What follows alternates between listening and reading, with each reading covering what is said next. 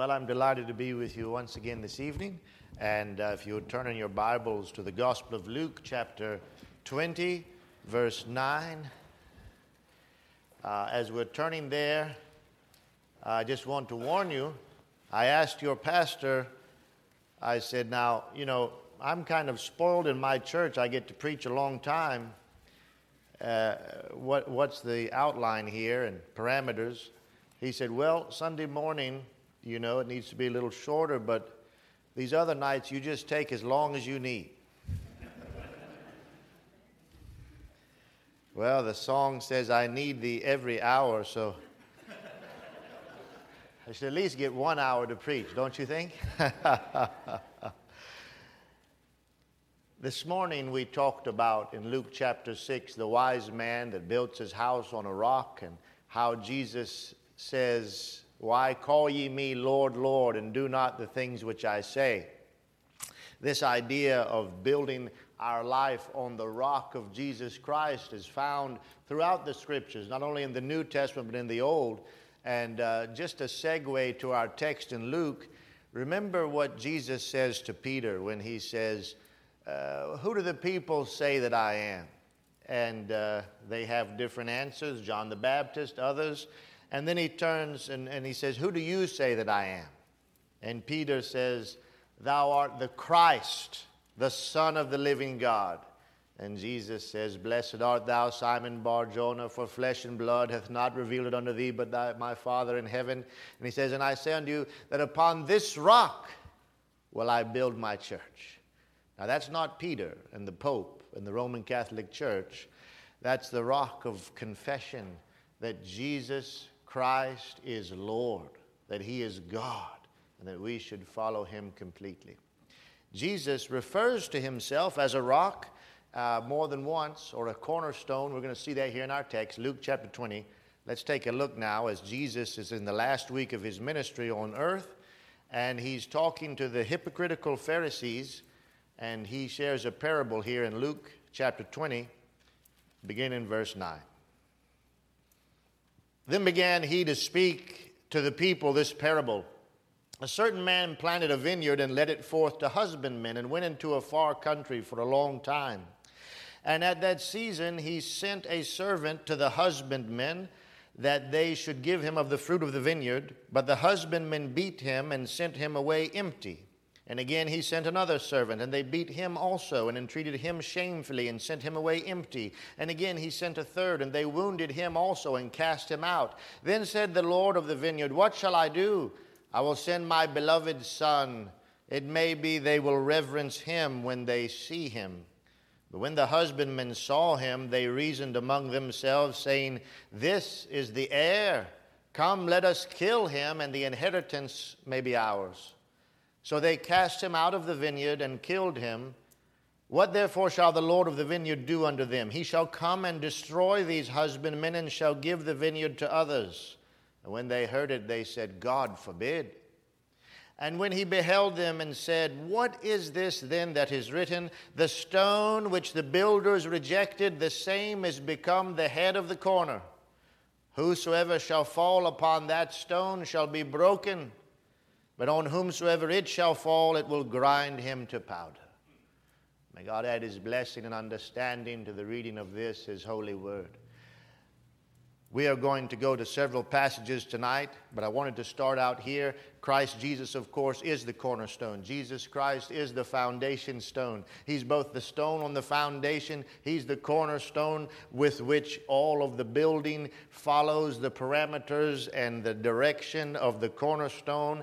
Uh, and He's the capstone and the keystone. He's the author and the finisher. He's the first and the last. He's the Alpha, the Omega. He's the beginning and the end of all that makes any difference to anyone here on the face of the earth, especially us as Christians. But Jesus is here talking about about God who's given this vineyard to Israel. Israel in Isaiah chapter 5 and other places in the Old Testament, it's, it's seen a, a, uh, a, husbandry example. In other words, God's given Israel as a, as a vineyard, and He's asked the Jewish people, He's given them the opportunity to tend the garden, kind of like Adam and Eve in the Garden of Eden. And uh, when He comes to receive the fruits of the vineyard He's given Israel, what fruits? the spiritual fruits repentance, righteousness, holiness. Remember, we were talking about this morning how will you know the difference between someone who comes to Jesus, hears, and doesn't do, and someone who comes and hears and does? Well, by their fruits you will know them. So he sends these prophets, if you will, these individuals to his vineyard to receive the fruit. And instead of receiving the fruits of his own vineyard, his own people reject him and get mad. Well, forgive me, they get mad at the preacher, by the way. what are you doing expecting us to give you fruits? Get out of here. And, uh, and he sends another preacher. And they do the same thing to that preacher. and, uh, and he sends another one. And finally, they kill him. And, and finally, and this is all of a picture, a parable of God and his people, Israel. And now, finally, I'll send my beloved son. Surely they'll reverence him. Well, of course, who's the beloved son? Jesus Christ. And what do they do when they see him? This is the heir. Let's kill him, and the inheritance will be ours. Jesus says, What will God do to these uh, wicked individuals? And it says, He shall come and destroy these husbandmen and shall give the vineyard to others. When the Lord returns, those who refuse to give God what is His will be dealt with in a terrible way because they refused. They stumbled at a stone. What stone is that?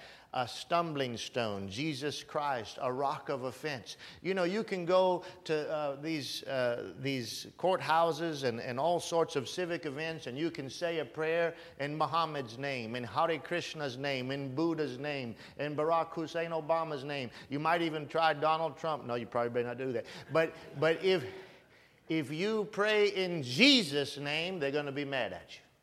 There's something special about Jesus' name. We just sang about all authority in heaven and earth, all power in heaven and earth is in the name above all names, the name of Jesus. And somehow, even unbelievers understand this and they get fighting mad when you dare use the name of Jesus Christ in prayer.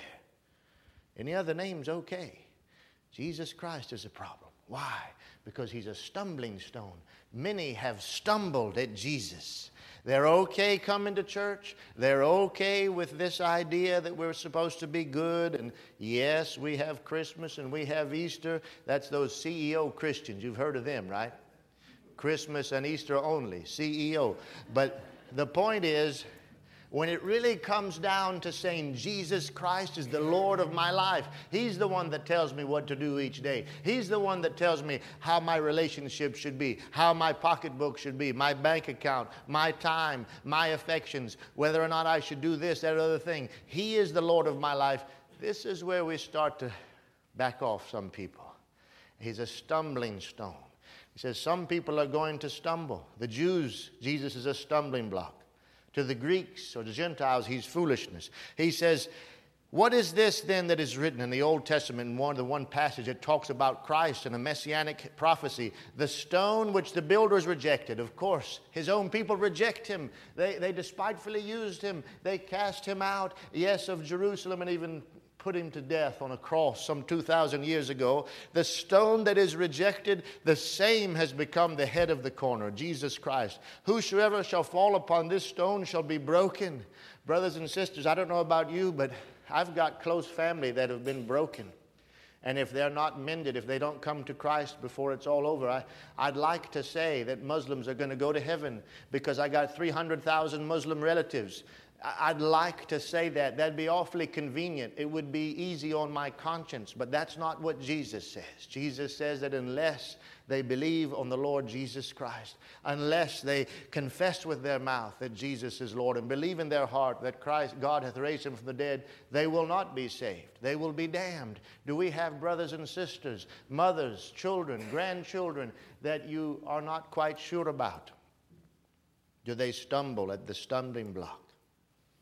And he says, Whoever this stone shall fall on shall be broken, but on whomsoever it shall fall, it will grind him to powder. In that last day, we don't know when that last day is, but if we haven't believed before then, it's too late.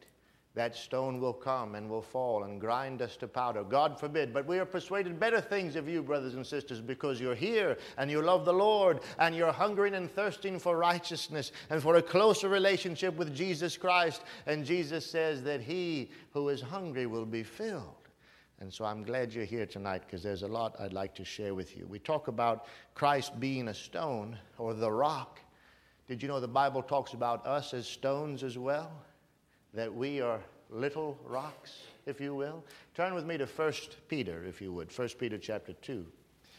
There's this beautiful passage in 1 Peter chapter 1 talking about we who've been born again, we who've believed on the Lord Jesus Christ, we who've been saved by the blood of the Savior. And then in 1 Peter chapter 2, it talks about if we are in fact born again, if we are Christians, if we understand who our rock is, if we know that come hell or high water, we cannot be moved, ultimately we cannot be shaken, we have the joy of the Lord, and that's our strength, then how should we live?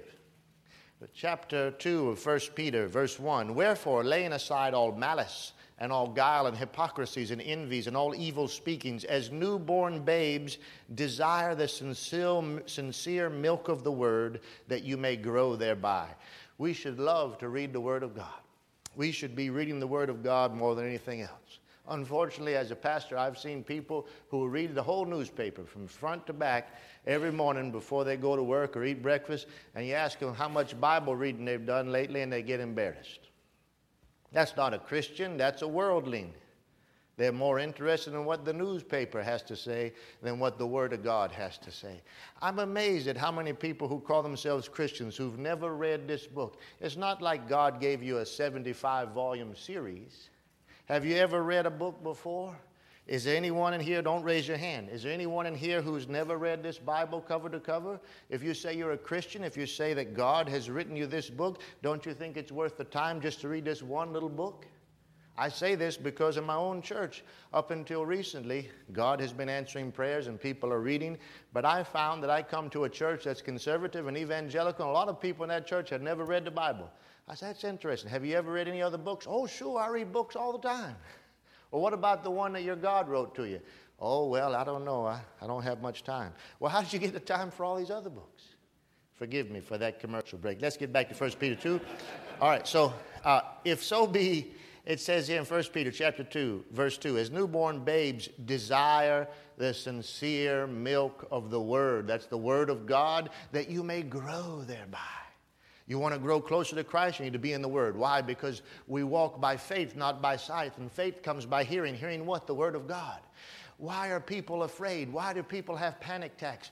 Uh, why are people uh, just tossed to and fro by every wind of doctrine, everything that happens in the news and everything else? Because our faith is in the world, our faith is in the news, our faith is in what we're hearing on, God forbid, Twitter and Facebook and all these other ridiculous things. And we spend more time on hearing people's opinions than we hear the absolute truth of a holy, infinite, eternal God who has written us this love letter penned in the blood of his Son Son Jesus Christ, if we will listen to the word of God, faith cometh by hearing, hearing by the word of God, we will grow thereby. As born again believers, newborn babes, we are conformed from grace to grace to the image of the Lord Jesus Christ, being sanctified, being transformed into the image of Christ, and we begin to grow and we begin to get excited and it becomes contagious. And people either think you're a crazy religious not like Pastor Joseph, or they end up becoming more religious themselves and they find that the way is not religion, but the way is a person. His name is Jesus Christ. And that's what it's all about the rock. Verse 3 If so be you have tasted that the Lord is gracious, to whom coming as unto a living stone. Jesus is a living stone, not a dead stone. What's the difference between Jesus and Muhammad? Oh, there's too many to, to list. But one is if you want to go see Muhammad's tomb, you go to Medina, Saudi Arabia, and whatever's left of his bones are down in a box.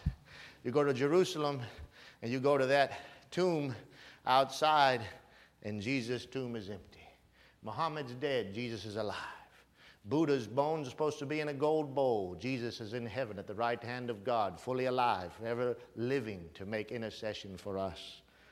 He is a lively stone. It says, it says here, to whom coming to Jesus as unto a living stone, disallowed or rejected indeed of men, but chosen of God and precious, ye, that's that second person plural of the King James, which we translate here in Alamance County as the what? Y'all. And y'all are listening. Praise God. Hallelujah. Y'all y'all also, as lively stones, are built up a spiritual house. Did you see the Bible calls you a stone? He didn't say you were stoned. He says you are a stone. You are a lively stone built up as a spiritual house, a holy priesthood to offer up spiritual sacrifices acceptable to God by Jesus Christ. That means that we have to do something. Did you know that the Bible says that we as Christians are expected to do something daily? What are we supposed to do? We're supposed to be priests of the Most High God. Now, I'm not talking about the Roman Catholic idea of priests uh, or an Orthodox idea of priests that you stand as an intermediary, intermediary between Christians and, and, and God, and, and you take confession and, and they kiss your ring and all that. No, no. There is a spiritual priesthood. Everyone who's a believer, we believe that every single one of you, if you're a Christian, if you're born again, the Bible calls you a saint. Did you know that? You are a saint and you are a priest of the Most High God. How so? A priest? I thought we paid Pastor Gerald for that. No, no. he's your pastor, but he's not your priest. We only have one priest collectively. His name's Jesus Christ, our high priest. But if you're a believer, you're a priest. God says you're a priest and you have a job to do. And what's that job? To offer daily spiritual sacrifices unto the Most High God. Are you doing it? You say, Well, I don't even know what you're talking about. How in the world can I do it? Well, listen up. Ye also are lively stones. You, Chris, he doesn't say you who are mature in the faith or you men and not women or women. No, no, you all, y'all. Ye are lively stones, built up a spiritual house, a holy priesthood, to offer up spiritual sacrifices acceptable to God by Jesus Christ. Wherefore also it is contained in the scripture Behold, I lay in Zion a chief cornerstone, elect and precious, and he that believeth on him shall not be confounded.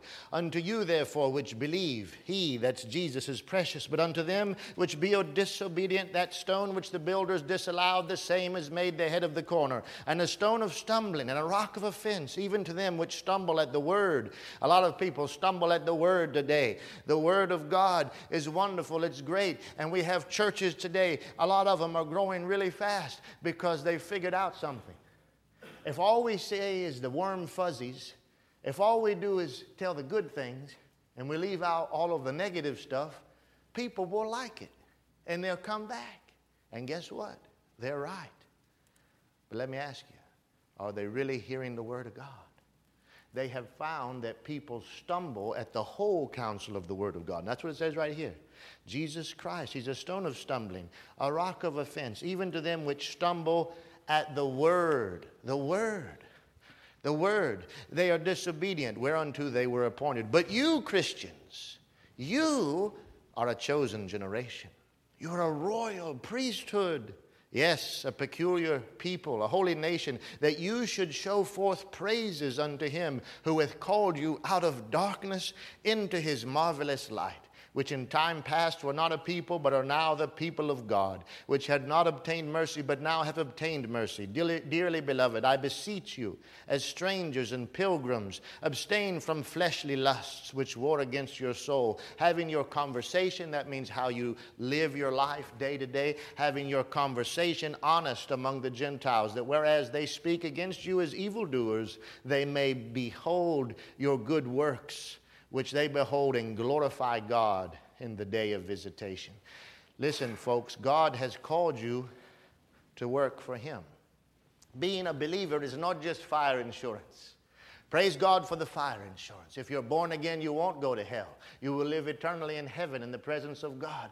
But in the meantime, God has called you and has equipped you and empowered you to work for Him it's a very high calling. It doesn't matter whether you're retired or whether you're in school or what your job is, that's okay. But your career, if you're born again, is serving the Most High God. How do we do that? It says that you're a living stone in the household of God.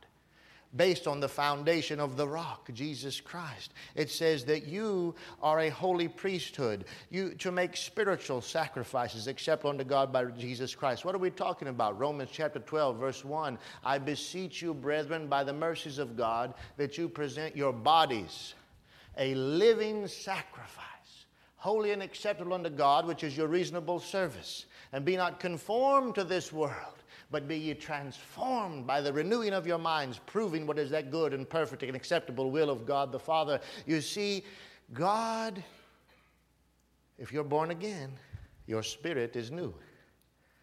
Your mind is being renewed. Romans 12, verse 2. Be not conformed to the world, but be ye transformed by the renewing of your minds. Okay? It's being renewed as you read the Word of God. But what about our bodies? How many of you know that when you get born again, you don't go back to 20 years old? now, you young people don't know about that yet. But, but you ask some of these wonderful gray headed folks. Our spirit is renewed, our soul is renewed, but our body doesn't get renewed, not yet. If you're born again, you you will get a new body, a glorious body, a glorified body, but that's at the second coming. In the meantime, though the outward man perish, and if you're not sure about this, just ask older folks. The outward man does perish, the inward man is renewed day by day. So, what are we supposed to do with our bodies then? If God has saved the soul completely and the spirit, but the body is, is not yet saved, use your body as a living sacrifice daily, an instrument of His praise, an instrument to give Him glory, an instrument to lead others to Jesus Christ. Keep it holy, keep it pure, keep it a vessel for God to fill with the power of His Holy Spirit. That people that are perishing all around us, people committing suicide, people on drugs, people tied up in pornography, and you name it, just look at what's going on around us. How are they going to see Christ? If they're not reading their Bible, the only thing they have to read is your life and your testimony when they see you, is that enough evidence to convict you as being a Christian? Is there enough evidence about you, the way you live, the way you talk, the way you act? The joy that you have, even in the midst of trials and troubles and sorrows. We are to be living sacrifices, that they will ask you the reason for the hope that is within you. That's what Peter says, as a matter of fact, in 1 Peter 3.15, sanctify the Lord God in your hearts and be ready. Be ready, Christian, always to give an answer to everyone that asketh you the reason for the hope that is within you with meekness and with fear. We're to be living sacrifices every day. Lord, here I am. How can I be used for you today? Oh, what a glorious life it can be when we, you know, you've seen the sign, maybe some of you. Church signs are, are kind of cute sometimes, and mine is so cute that the, the uh, national news picked it up one time. That's another story. Uh, anyways, we have a newspaper in Charlotte. We call it the Charlotte, the Charlotte Disturber. And uh, they wrote about it one time. But the point is this they, they, I've seen the sign, um, you know, God is my co pilot. Have you seen that?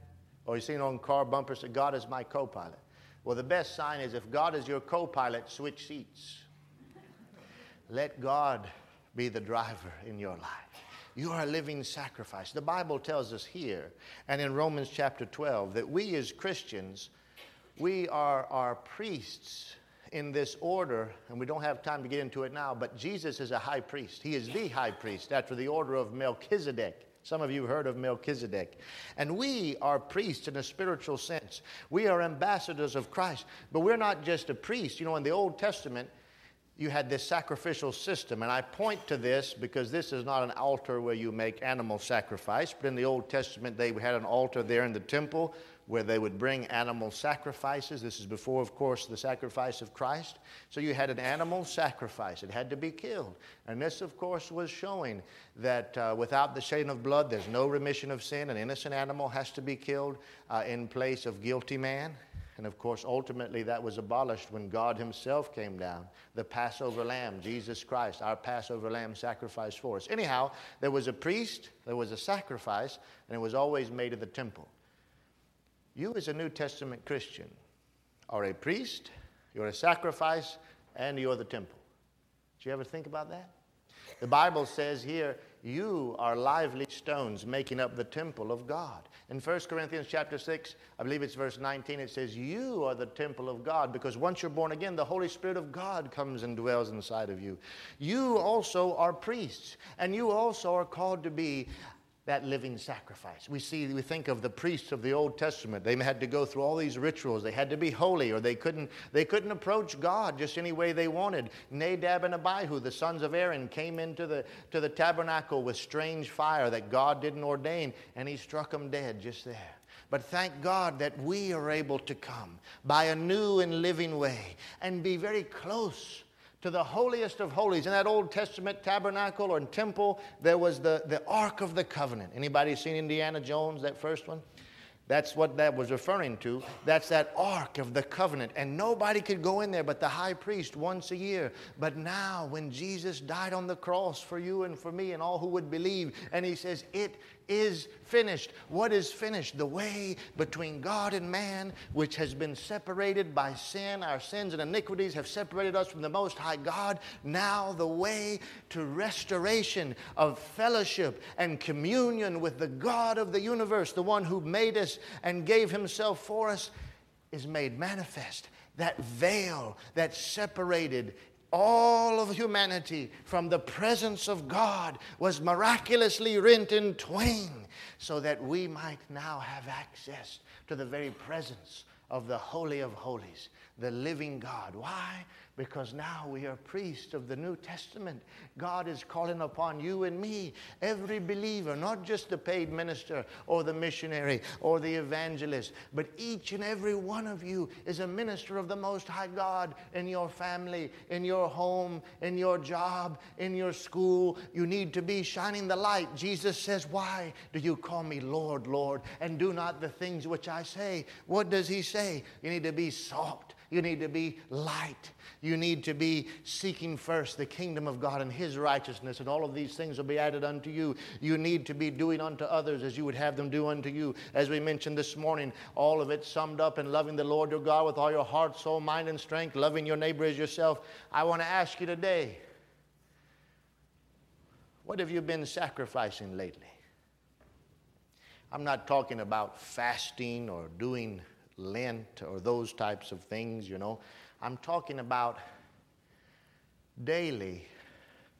What do you give up from your desires, which you know are contrary to God, so that God might more use you as a vessel of His mercy, His grace, His salvation, His power to the dying and perishing people all around us? And if you're like every other North Carolinian I know, the dying and perishing people in our own families and maybe even in our own house. What are we doing?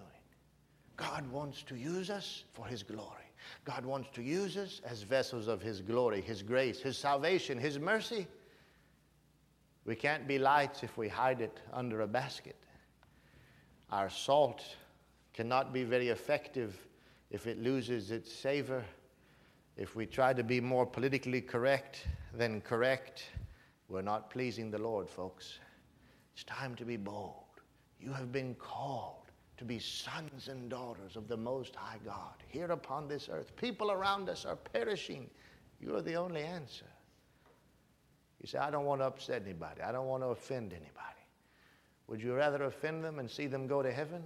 Or would you rather to have coffee with them and smile and laugh and one day find out that they're in hell forever and ever with no escape because you and I refuse to offend them with the stumbling stone, but the only stone that is the corner and the foundation of anything that is good and true salvation, our Lord Jesus Christ. Oh, please, please, it's time for us to get militant. Militant, yes, militant in the spirit, not in the flesh. Jesus says, uh, My kingdom is not of this world. If my kingdom were of this world, then would my servant fight? We as Christians, we can serve our country, we can serve in the military, but we're not called to go with the sword and, and, and point people, you know, convert or we're going to kill you. No, no, that's Islam. Muhammad's kingdom was of this world, and his servants did fight. But Jesus' kingdom is not of this world. But we must fight. We must fight spiritually. We're going to talk about that tomorrow night. We've been called to a spiritual warfare. There is an enemy who hates us. And the more adamant and dogmatic and bold we will be in our testimony, yes, there will be a pushback. But you're only getting pushback because, like an old uh, fighter pilot once told me, he says, when you're catching flack, you know you're over the target. If you're not being persecuted as a Christian at all, if you're not feeling uncomfortable as a Christian at all, maybe it's because you're not being that strong testimony that God would have you to be. Because let me tell you, if you want to be persecuted as a Christian, just go to any neighborhood and knock on every door. I'd like to talk today about Jesus Christ. Do you know the Lord Jesus Christ? You know, if you don't, you're on your way to hell. Can I talk to you about that? You'll begin to see persecution if not the first house, it's just, just knock on a few more doors. The point is, we need to be stepping out for the Lord. We are part of this spiritual house that God is building. We are the body of Christ here on earth. The body of Christ is, is empowered with the very Spirit of God. The body of Christ, when it was on earth, was Jesus of Nazareth, and all of the gifts of the Spirit, and all of this was, was manifest in one man, the physical body of Jesus Christ on earth. But when he goes up to heaven, the body of Christ is not in heaven and not able just to do nothing here. No, the body of Christ is us now. He says, It's good for me to go because if I go, I'll send the Comforter, I'll send the Holy Spirit, I'll endue you with, with power from on high. He says, Don't even go and preach the gospel until you receive power from the Holy Spirit. And if you're a born again believer, you have the power of the Holy Spirit of God inside of you. You have that power, you have that unction, you have that, that word, you have God's blessing and His name and His authority, and we'll talk about it tomorrow night more, even the very armament of God. You know, we need to live a life that honors the Lord because, after all, you know, I had a, a very small church when I was in seminary, and it's a long story, but there was only a handful of people, and I had one guy, he just loved to smoke, just smoke, just chain smoker, you know and and he just really stank. He was, you know, if you smoke, don't get offended at me. Uh, but but the point is, he really did, and. Uh, he would sit in front of the church and he'd just smoke and smoke and smoke and smoke. And when it's time to go in the meeting house, he'd put his cigarette out and come in. Of course, it didn't help much because he stank so bad when he walked in. And it didn't really bother me that much. But what bothered me was the hypocrisy. I'd almost rather him just keep on smoking and sit down. You know, and I asked him one Sunday, I said, Brother, I said, you know, I notice you're smoking. Why don't you just come on in and smoke? Oh, no, sir, I wouldn't do that. I'd never come within the house of the Lord with a cigarette. No, sir. I said, Well, aren't you born again believer? Yeah. Don't you know the Bible says that your body's the temple of God? Yeah. Don't you think you're filling the temple of God with that tobacco smoke every time you take a drag? Well, I ain't never thought of that. The point is, you see, the point is we are to be holy. God wants to use you. I believe that. The Bible tells us that, that his eyes run to and fro across the earth. Did you know it says that? He's looking for someone through, whose heart is perfect towards him, through whom he can show himself strong. God wants to use you in a wonderful way for his glory, saving others, pointing others to Christ. You're part of the household of God. If you're born again, you're not a second class citizen. We don't believe in different stage Christians. You have just as much of the opportunity of the Holy Spirit of God as did even the apostles in a sense because they received the same Holy Spirit we did, not a different Holy Spirit. What a wonderful truth. Well, I want to move on. 2 Corinthians chapter 5 tells us that we need to be careful. 2 Corinthians chapter 5 verse 10 that we are all going to appear before the judgment seat of Christ. Now you don't need to raise your hand, but did you know as Christians all of us are going to have to stand before the Lord and give an answer for how we've acted. Did you know that? Some Christians uh, I've come in contact say, no, no, we're saved. We don't have to do that. That's not what the Bible says. 2 Corinthians chapter 5 verse 10. For we must all appear before the judgment seat of Christ, that everyone may receive the things done in his body according to that he hath done, whether it be good or bad. Christians will have to stand before the Lord and we will have to give an answer of what we have done in the body, good or bad. Now, that's not for salvation, but if we turn back to 1 Corinthians 3, we understand what it is for. 1 Corinthians chapter 3 is one more picture of you, Christians, as stones, as a household of God. The Apostle Paul makes this clear in 1 Corinthians chapter 3, beginning in verse 9. For we are laborers together with God, and y'all, ye are God's husbandry. Ye are God's building. You're God's building. You're God's temple. Now, what is he going to say about this? According to the grace of God, which is given unto me as a wise master builder, I have laid the foundation, and another buildeth thereon. But let every man take heed how he builds thereupon. Now, he's changing up the parable here. Yes, we are stones. Jesus Christ is the foundation. You're a stone. Dwight's a stone. I'm a stone. All of us are stones, living stones. And the house of God is being built, and it won't be complete until He returns for His glory. But He's also saying that we help build the house. That's what He's going to change it to now. And He's telling us take heed, be careful. How are you building on the house of God? Let's take a look. It says here, but let every man take heed how he builds thereupon. Verse 11, for no other foundation can a man lay than that which is laid, Jesus Christ. Now, if any man build upon the foundation gold, silver, precious stones, wood, hay, stubble, every man's work shall be made manifest, for the day shall declare it, because it shall be revealed by fire and the fire shall try every man's work of what sort it is. If any man's work abides, which he hath built thereupon, he shall receive a reward. Did you know that you, as a Christian, have rewards waiting for you in heaven? Rewards, if you have been working selflessly for the kingdom of God, God has special rewards for you. I can't imagine personally a reward anything better than eternal life in heaven with Christ. Nevertheless, the Bible tells us He has special rewards for your faithfulness. But there's going to be apparently some Christians who don't really get rewards. Here's the picture it says, verse 14 If any man work, his work abides, which he hath built thereupon, he shall receive a reward.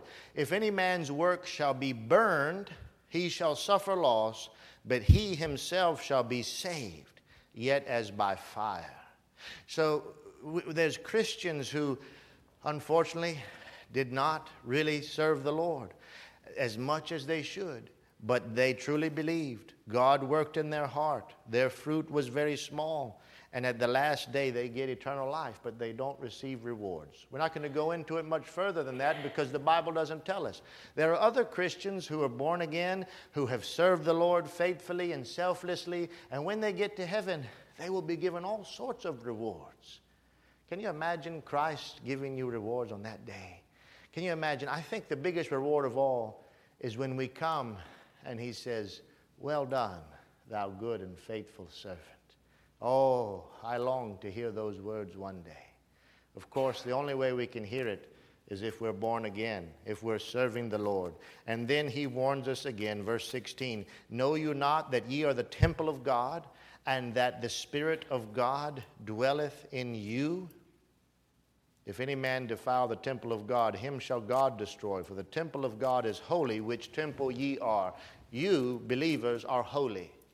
God has made you holy. You've been set apart for a purpose.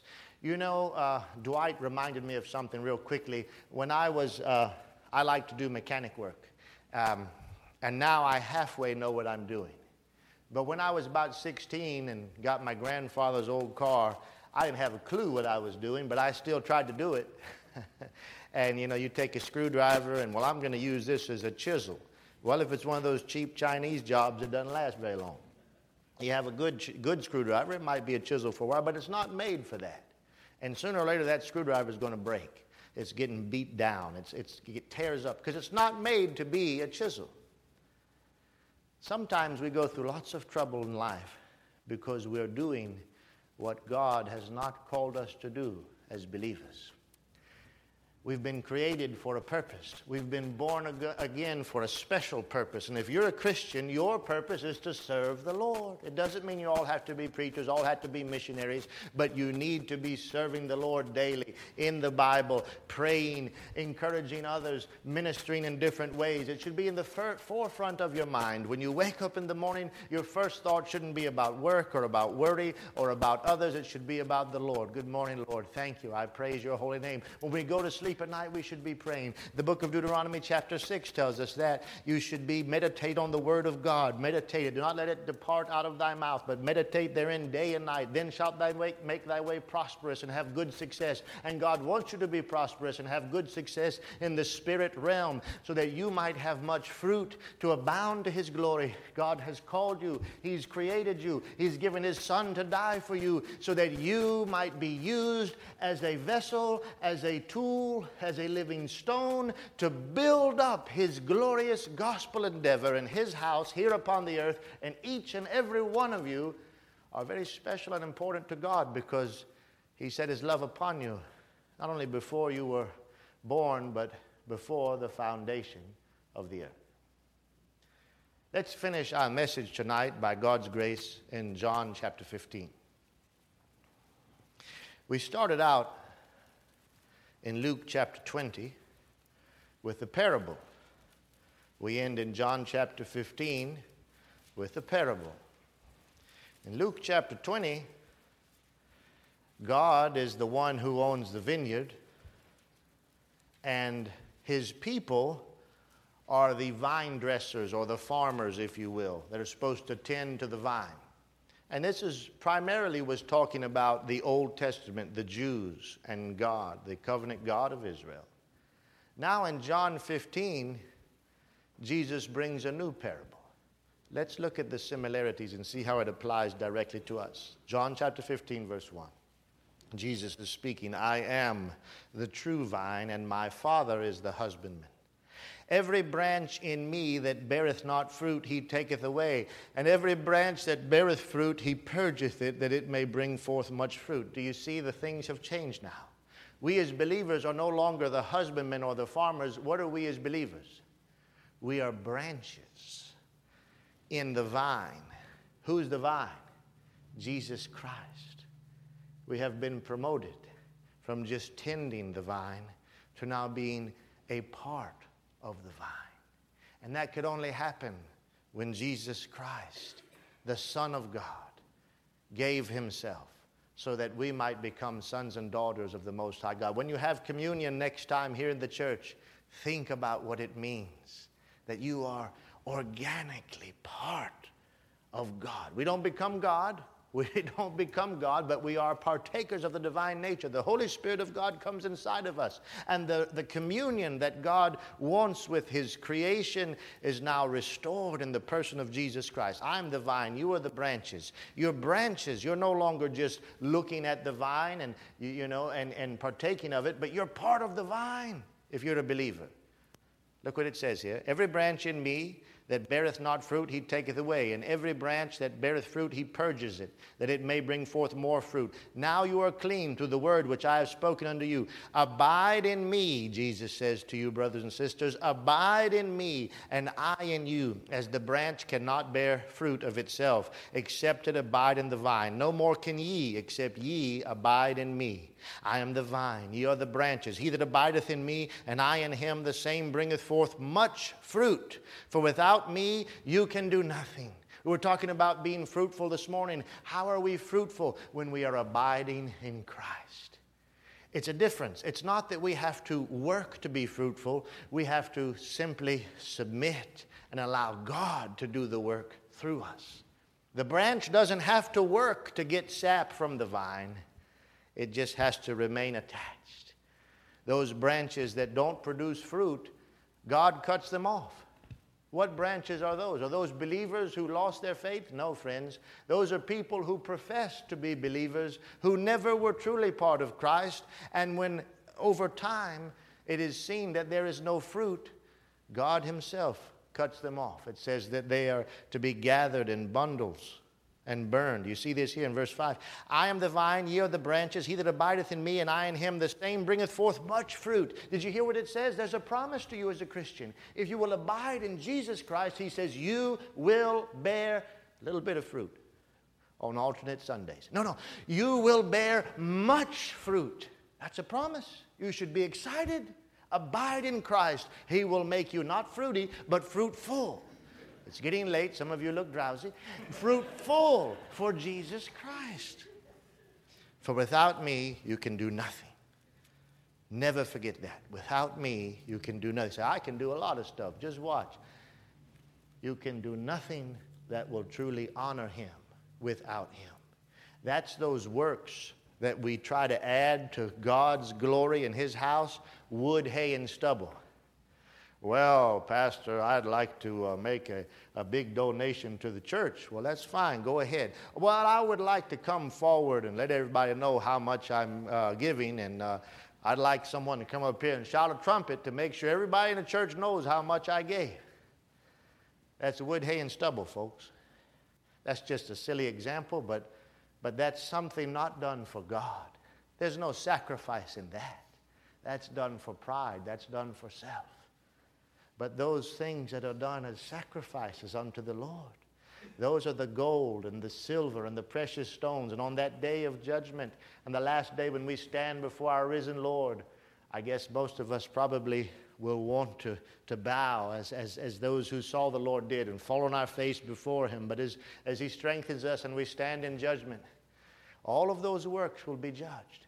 But the real question is at the end of the day, and the end of our message tonight, are we abiding in Him? How much time do you spend? Add it all up in your mind. Watching TV, looking at the internet on the computer, looking at the internet on your phone, texting, Twitter, Facebook, all of that. On average, what would you say? Don't tell me. But I think in America today, the average is at least six hours, and I think it's gone up from that. How much time a day would you say specifically you take time to read God's Word? Is it more or less? Which one's more important? Facebook or God's Word? The question is if you're spending six hours a day on social media, internet, TV, radio, texting, and you're spending an average of less than five minutes a day in God's Word, who is your God? Jesus says you'll know them by their fruits. If you really believe that this is God's Word, there is nothing that should keep us from reading this daily. If we hardly ever read it, what does it say about what we really believe? And if we don't really believe, where is our faith? Is our life based on the rock or on the shifting sands of the culture, which go and we, like, like a, a, drunken sailor, being tossed to and fro of the waves of the culture and the tides of the time and the econo- economy and everything else? Things get bad in our life and we crash. But not for Christians. We have an anchor, an anchor for the soul that goes all the way into the solid rock, the bedrock of Jesus Christ that reaches into the veil of the holiest of holies that can never be moved, no matter if Satan himself and all the demons of hell try to shake it. Do you have that anchor? Jesus says in the Gospel of John, I close here in chapter 8. He says, verse 31 If, if you continue in my word. Now, this word continue in the Greek is the same word as abide. If you abide in my word, then are you my disciples indeed. Now, he's not just saying the 12 disciples. Let me tell you something. If you're a Christian, you're a disciple. And if you're not a disciple, you're not a Christian. I reject wholeheartedly this view. Well, we know we, we, got some people who are disciples and they try to follow Jesus, they try to be good. And all these others, they just, you know, believe and they'll go to heaven. No, no, no, no. There's no such difference in the Word of God. If you are a Christian, you're a disciple, you're a student, you're a follower of Jesus Christ. If you're not, then change your name. Don't call yourself a Christian. Call yourself a Facebookian or a Twitterian or a Trumpian or an Obamian or a, or a whatever else or a Selfiean, but don't call yourself a Christian. What does he say? If you will abide in my word, then you're really my disciple. What word? The words of Jesus. Where do we find that? In the newspaper? If so, it's quoted out of context and it's not too good. The place you find the words of Jesus, folks, is right here. If you want to be a Christian, indeed, you need to abide in His Word. He says, If, if you will continue, abide in my word, then you shall be my disciples indeed. And he says, And you shall know the truth. The truth's being assailed, folks. People don't even believe in the absolute truth anymore. Well, that's true for you, but not true for me. That's fine. Next time a big bus comes down the street, I'll push you out in front and said, that bus coming down the street's true for me, but not for you. Let's test that theory. See how it works. They won't do it. But when it comes to Christianity, well, that's good that you have something you believe. I believe this over here. Folks, it's either right or it's wrong. It's either true or it's not. It's absolute truth. Jesus says, If you will abide in my word, then you're my disciples indeed, and you shall know the truth. There's people at UNC Chapel Hill and Duke, and even maybe NC State, God forbid, where my father went, and they have all kind of uh, all kind of acronyms at the end of their name and they get on tv and people look at them oh these are the people we should listen to this that and the other thing. But let me tell you most of them are fools. You say well now brother joseph that's not very nice. Folks i wouldn't say anything the bible doesn't say. The man who said there is no god is a fool. Who said that? The bible. More than one place I don't care how much education they got, how much reading, writing, arithmetic, you name it. It doesn't matter. They're a fool. The simplest one of you, maybe you don't even have even a high school education. If you truly believe the Lord Jesus Christ and read this word daily, you are worlds above them. Jesus doesn't say, if you'll go to the right school, and if you'll learn how to be hip and cool and say the right things and be in the right circles, you'll be a great Christian.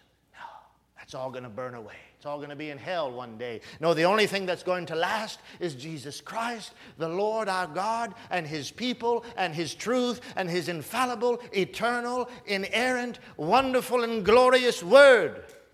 And that. Science changes all the time, folks. Culture changes all the time. They say that they said it's to, we're going to go into a. Uh, everything's melting, uh, global warming. 40 years ago, they said we're getting ready to go into ice age. Now they've got all this evidence that they're wrong about global warming. Well, we believe in climate change. So do I. Just look at the weather, it changes every day. These scientists, God have mercy on them. Jesus says, You shall know the truth. If you abide in my word, you shall know the truth, and the truth will make you free. And then later on, he says, and whom the Son sets free is free indeed. And that's where we end tonight because I don't want any hands raised, but I want you to think about it. Are you a free man? Are you a free woman? Are you free from the temptation to sin? Are you free in your mind from fear and doubt and insecurities and all of those things that pester us at night and make us do stupid stuff and say stupid stuff and act ways we know we shouldn't have. Are we really free from those things? You can't be free, folks. No psychology course, no Dr. Freud or anyone else can really get you free from all of this stuff from the guilt that we all feel deep down low, knowing, knowing whether we admit it or not, that there's a God that we're going to have to stand before on Judgment Day, and knowing that we have fallen short. There's a fear there that people always admit. How can we be free from that fear of judgment? How can we be free from those insecurities that ruin our life and those temptations and those lusts and those problems and those strongholds and those evil imaginations that come into our minds and our hearts? How can we be free? There's only one way, folks, and that's for the man who created you, the, the God man, Jesus Christ, for Him Himself, the one who made you, who knows you intimately because He created every single particle, spirit, soul, and body to declare and to set you completely free. Free from the bondage of sin, free from the bondage of the evil one, free from the bondages of self that ruin our souls. He's the only one who can, folks. Nobody else has the authority to do it. Before you walk out of here tonight, I want to ask you this one question Are you really free? There's only one person who can do it. It's Jesus Christ our Lord. Don't leave here tonight with anything left. We don't know when the Lord's going to return. Roy Lee Cobb, a dear man.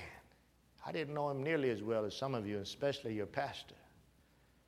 Listen, listen, young people, listen. Yesterday morning, Roy Lee Cobb was planning to be right here. Today, he can't be right here. Praise God for his faith. He's in a far better place. But what if that happens to you or me? Are you absolutely sure, with no doubt whatsoever, that if that happens to you, you will immediately be in the presence of Jesus Christ? If not, please don't go home tonight without coming forward there's nothing magical about coming forward. You can come and pray at one of these altars on your own. You can come and talk to me, talk to your pastor. And don't be ashamed. If there's anyone here who has the least doubt, don't risk it for another day. Trust in the Lord Jesus Christ for complete salvation.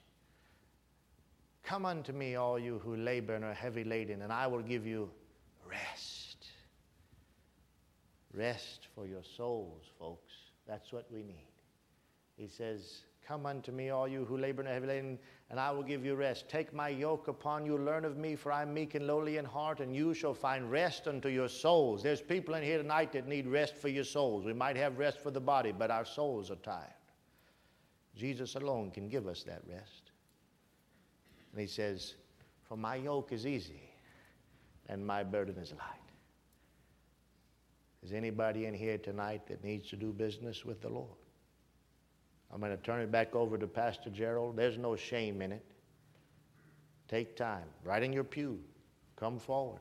Out there. Talk to me. Talk to Pastor Gerald. Don't leave here tonight without this beautiful, joyous, wonderful salvation that your God came and bled and died for on the cross. Let's pray.